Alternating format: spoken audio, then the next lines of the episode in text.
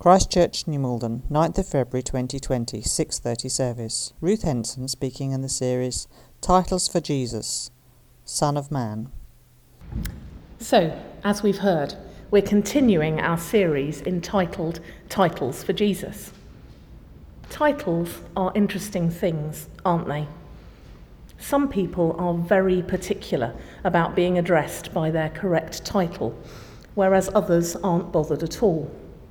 I remember sending a congratulations on your ordination card to a friend and feeling excited to write Reverend on the envelope for the first time, only to be thanked for the card but told there was no need to bother writing Reverend another time as he wasn't fussed about using the title.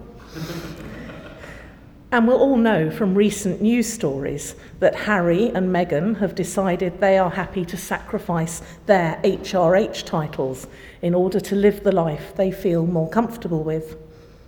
But mix up Ms, Miss, or Mrs., and some people will take great umbrage.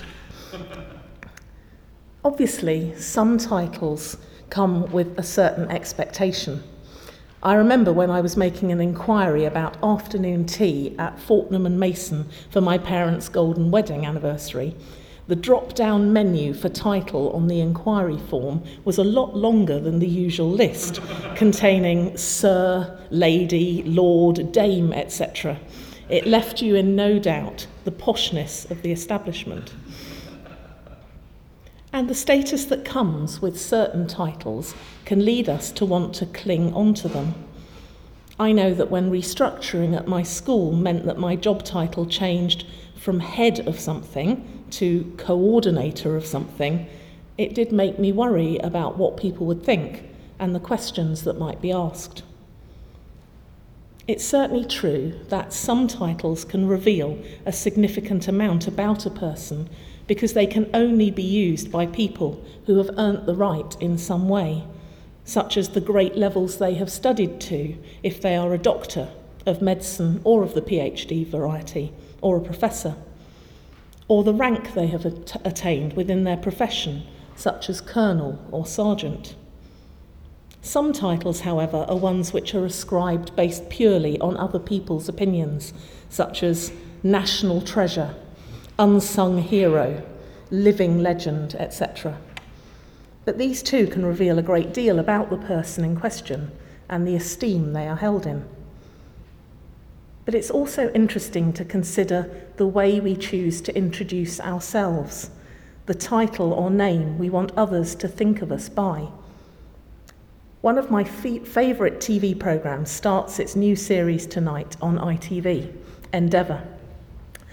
For those of you who haven't watched it, you're missing out.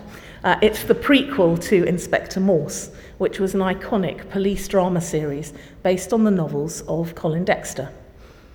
But I can never help but be struck by how ironic it is that the prequel series is entitled Endeavour.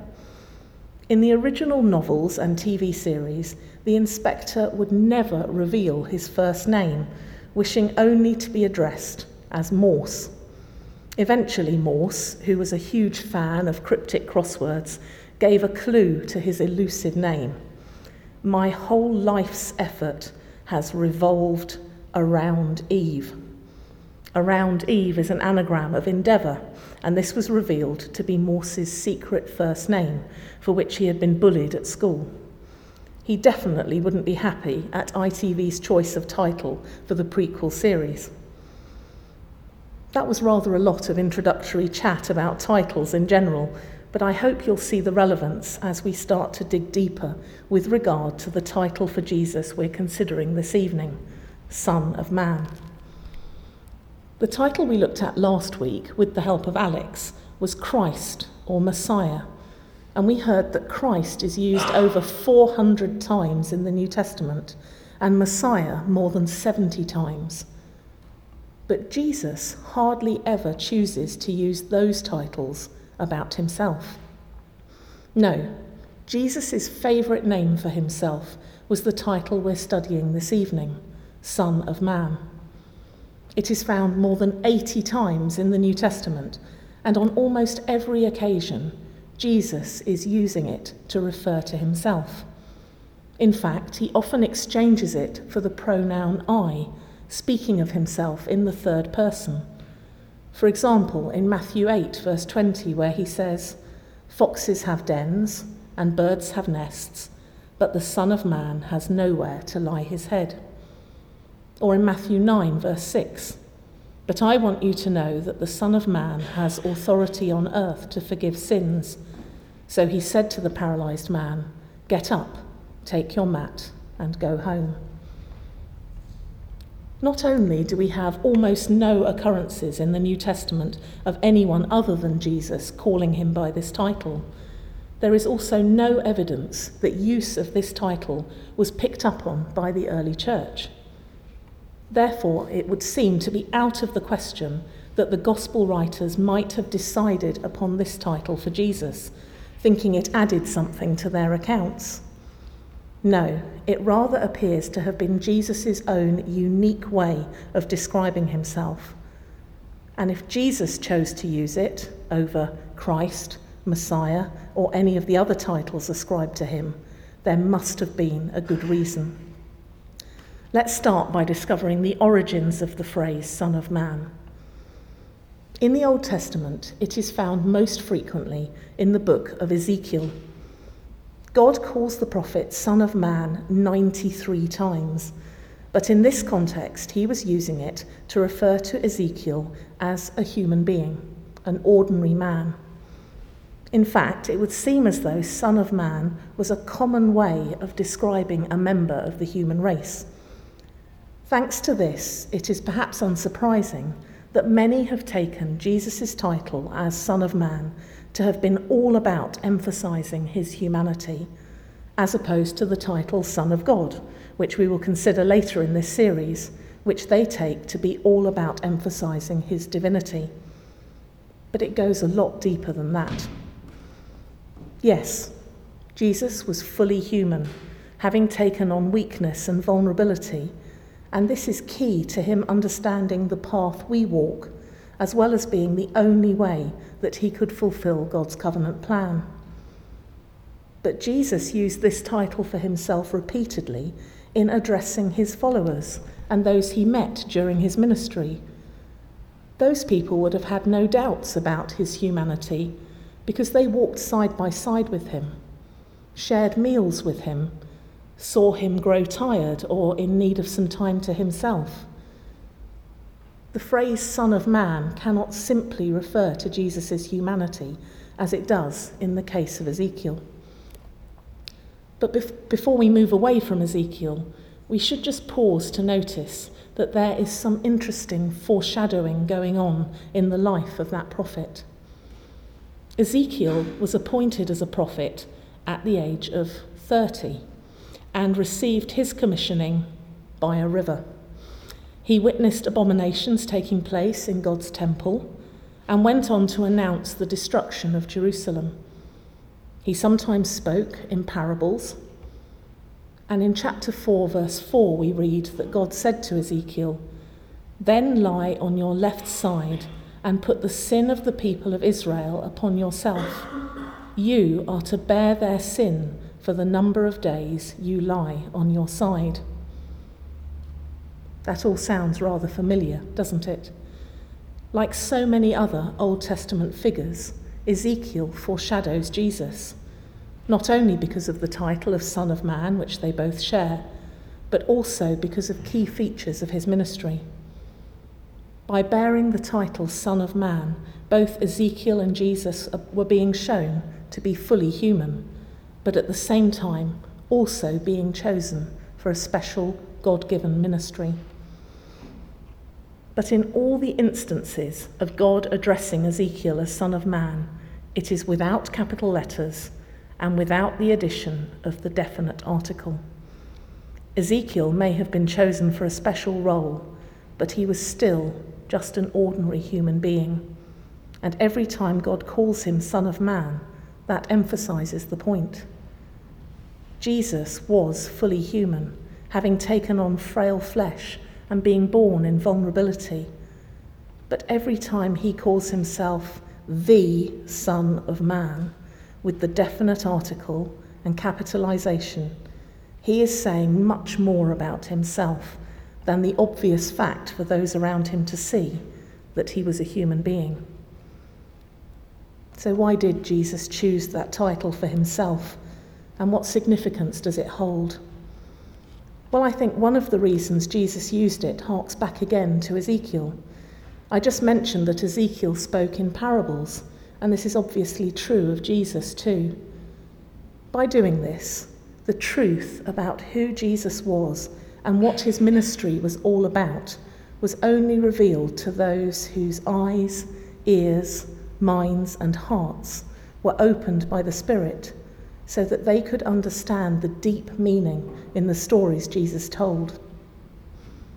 In the same way, by using the title Son of Man, Jesus was again cloaking the truth about himself, so that only those with their eyes open to the truth would fully understand the depth of what was signified by that title.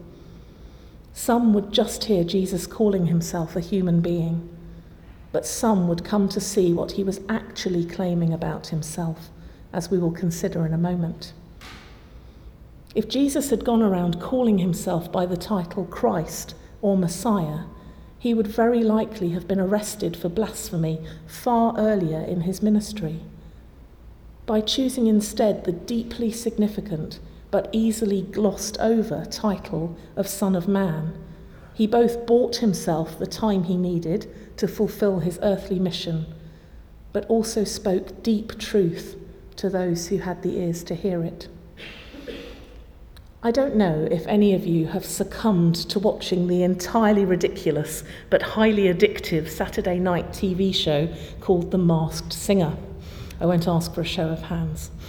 The bizarre premise is that some of the most unexpected celebrities are dressed in over the top costumes and masks and then sing for an audience and panel of judges. As well as being judged on their performances, the main focus is to try to work out who is lurking behind the mask. Each week, more and more clues are given to their identities, which, along with trying to place their familiar sounding voices, leads to much speculation as to the identities of those yet to be revealed. In a much deeper and far less cringy way, Jesus was doing something similar. By choosing to call himself the Son of Man, he was cloaking his identity, like the singers in their masks. Once unveiled, the singers often speak of the freedom they enjoyed through being able to perform from inside the elaborate costumes which concealed their identity. Jesus had the freedom to continue in his ministry because of the choice he made over how to address himself. For those in the crowd or amongst Jesus' followers, there would have been something very reminiscent about the title like the audience trying to place the singers' voices, which sound so familiar. And for those able to pick up on all the clues in Jesus' words and actions, with their eyes opened by the Holy Spirit, they would be able to grasp the true identity Jesus was claiming for himself, just like those managing to decipher the clues to discover the celebrities lurking behind the masks.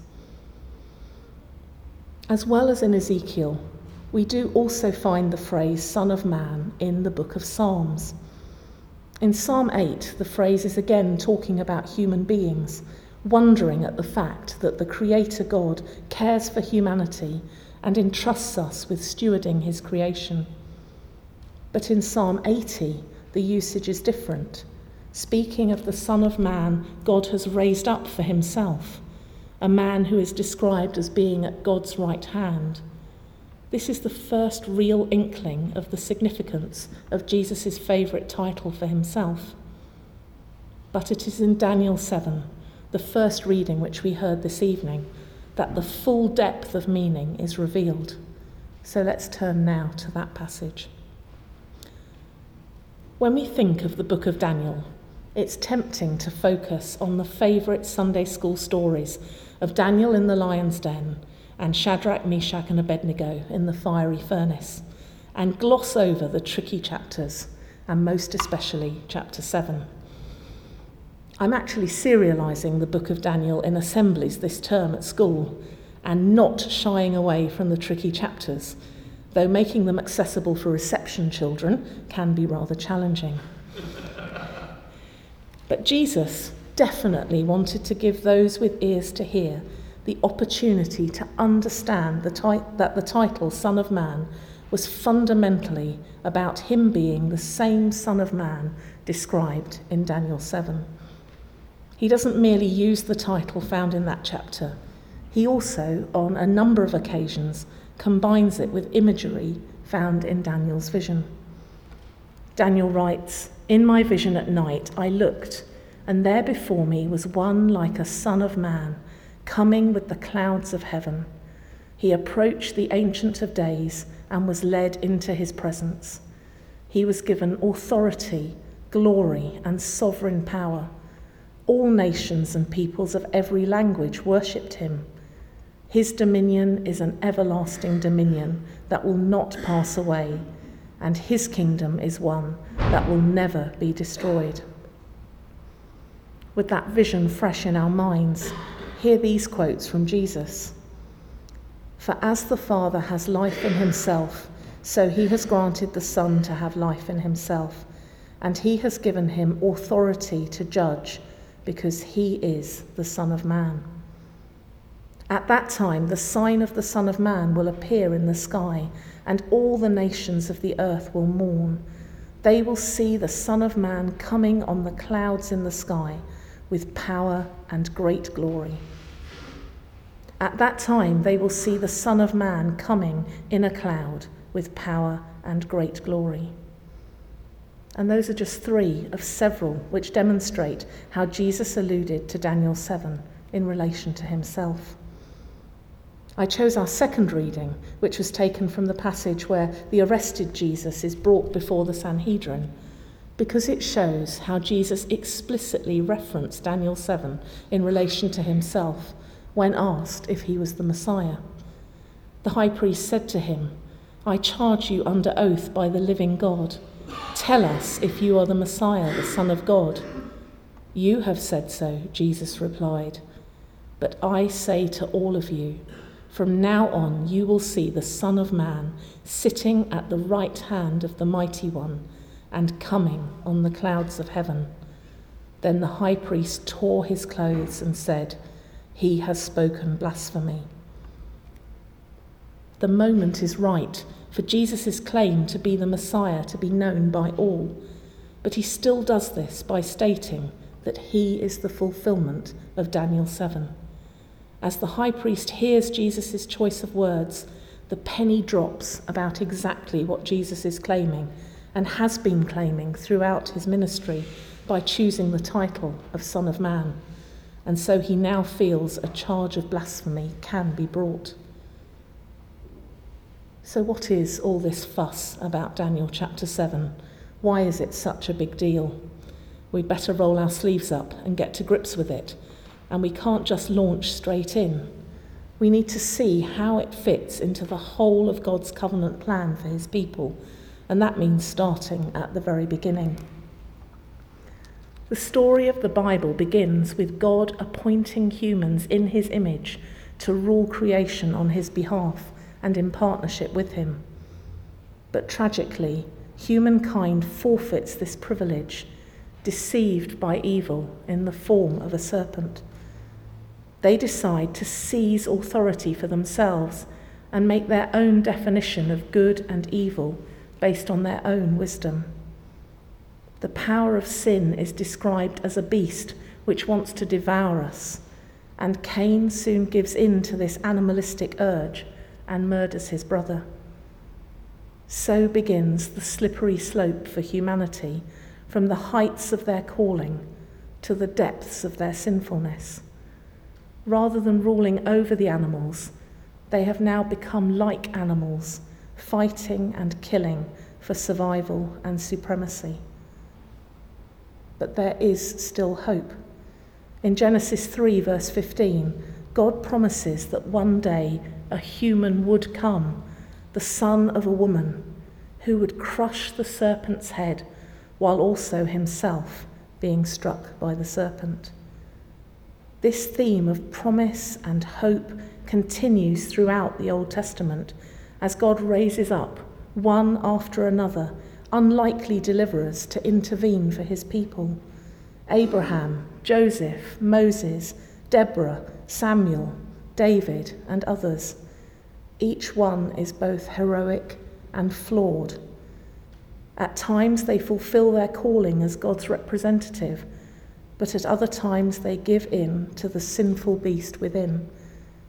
Every instance reiterates the need to keep waiting for the promised human who will finally fulfill this calling. But it is in the book of Daniel that all this imagery is taken to a whole new level. In chapter 4, which coincidentally was the part of the story I was telling in assembly last week, King Nebuchadnezzar of Babylon refuses to acknowledge God's authority and is reduced to living amongst the animals as a wild beast.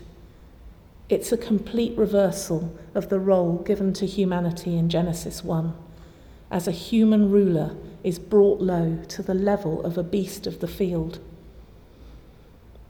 And then we come to Daniel chapter 7. Daniel has a dream about wild and terrible beasts, which symbolize the mighty and corrupt empires which ravage God's good world. But then Daniel sees a human figure called the Son of Man who God exalts above the beasts to rule alongside him. This Son of Man is worshipped by peoples of every nation as he rules with authority over an everlasting kingdom. This vision is like a summary of the entire Bible story up to this point. God's desire is that humanity be unified with him in ruling creation as his wise, image bearing stewards but humankind has rather given in to the ways of the beasts. So all that can be hoped is that a human will come who can fulfill the calling all others have failed in and do for us what we cannot do for ourselves. If that understanding of what Daniel 7 is all about doesn't open our eyes to how it so fundamentally points to Jesus' life and mission, then I don't know what will. Daniel chapter 7 is key to understanding what Jesus is all about, and it makes perfect sense of why Jesus chose the Son of Man as his preferred title. I found this quote from the Bible Project very helpful. Jesus is the divine human partner that we all need to overcome the animal inside our nature and raise humanity back to the glorious destiny that God created us to experience. Jesus' death was God's condemnation of our animal violence, and the resurrection was his loving victory over the powers of death and evil. In and through Jesus, God has become what we are, so that we can become what he is and share in his divine life and love. This is the story of the Son of Man, and it's the story of all of us as well. We started by considering the significance of titles, and surely there can be very few, if any, titles more significant and meaning bearing than Son of Man. But what is the challenge to us? We need to not shy away from the trickier parts of the Bible story. Jesus was able to call himself the Son of Man and still have the time to fulfill his earthly ministry because the deep truths of how passages like Daniel 7 were pre- pointing precisely to him were hidden from people's minds.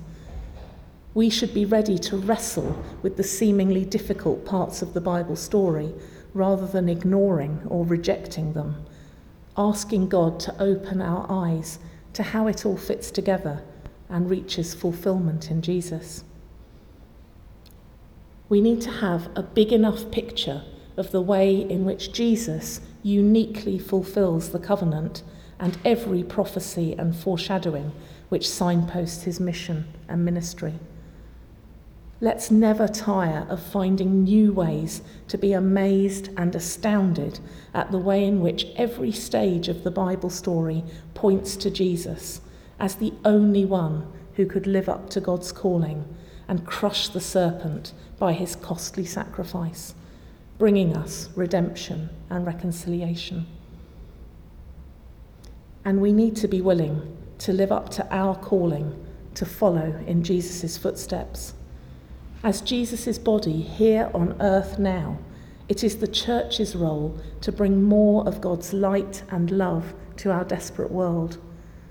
We are still called to be wise stewards of creation and to strive after peace and justice. Jesus was the only one who could fulfill the calling perfectly, but that doesn't let us off the hook. When we hear Jesus explaining that the Son of Man came to serve rather than be served and to seek the lost, we need to ask for God's help in developing the same attitude ourselves. In Matthew 16, we read of this exchange. When Jesus came to the region of Caesarea Philippi, he asked his disciples, Who do people say that the Son of Man is? They replied, Some say John the Baptist, others say Elijah, and still others Jeremiah or one of the prophets. But what about you? He asked. Who do you say I am? Simon Peter answered, You are the Messiah, the Son of the living God. Amen.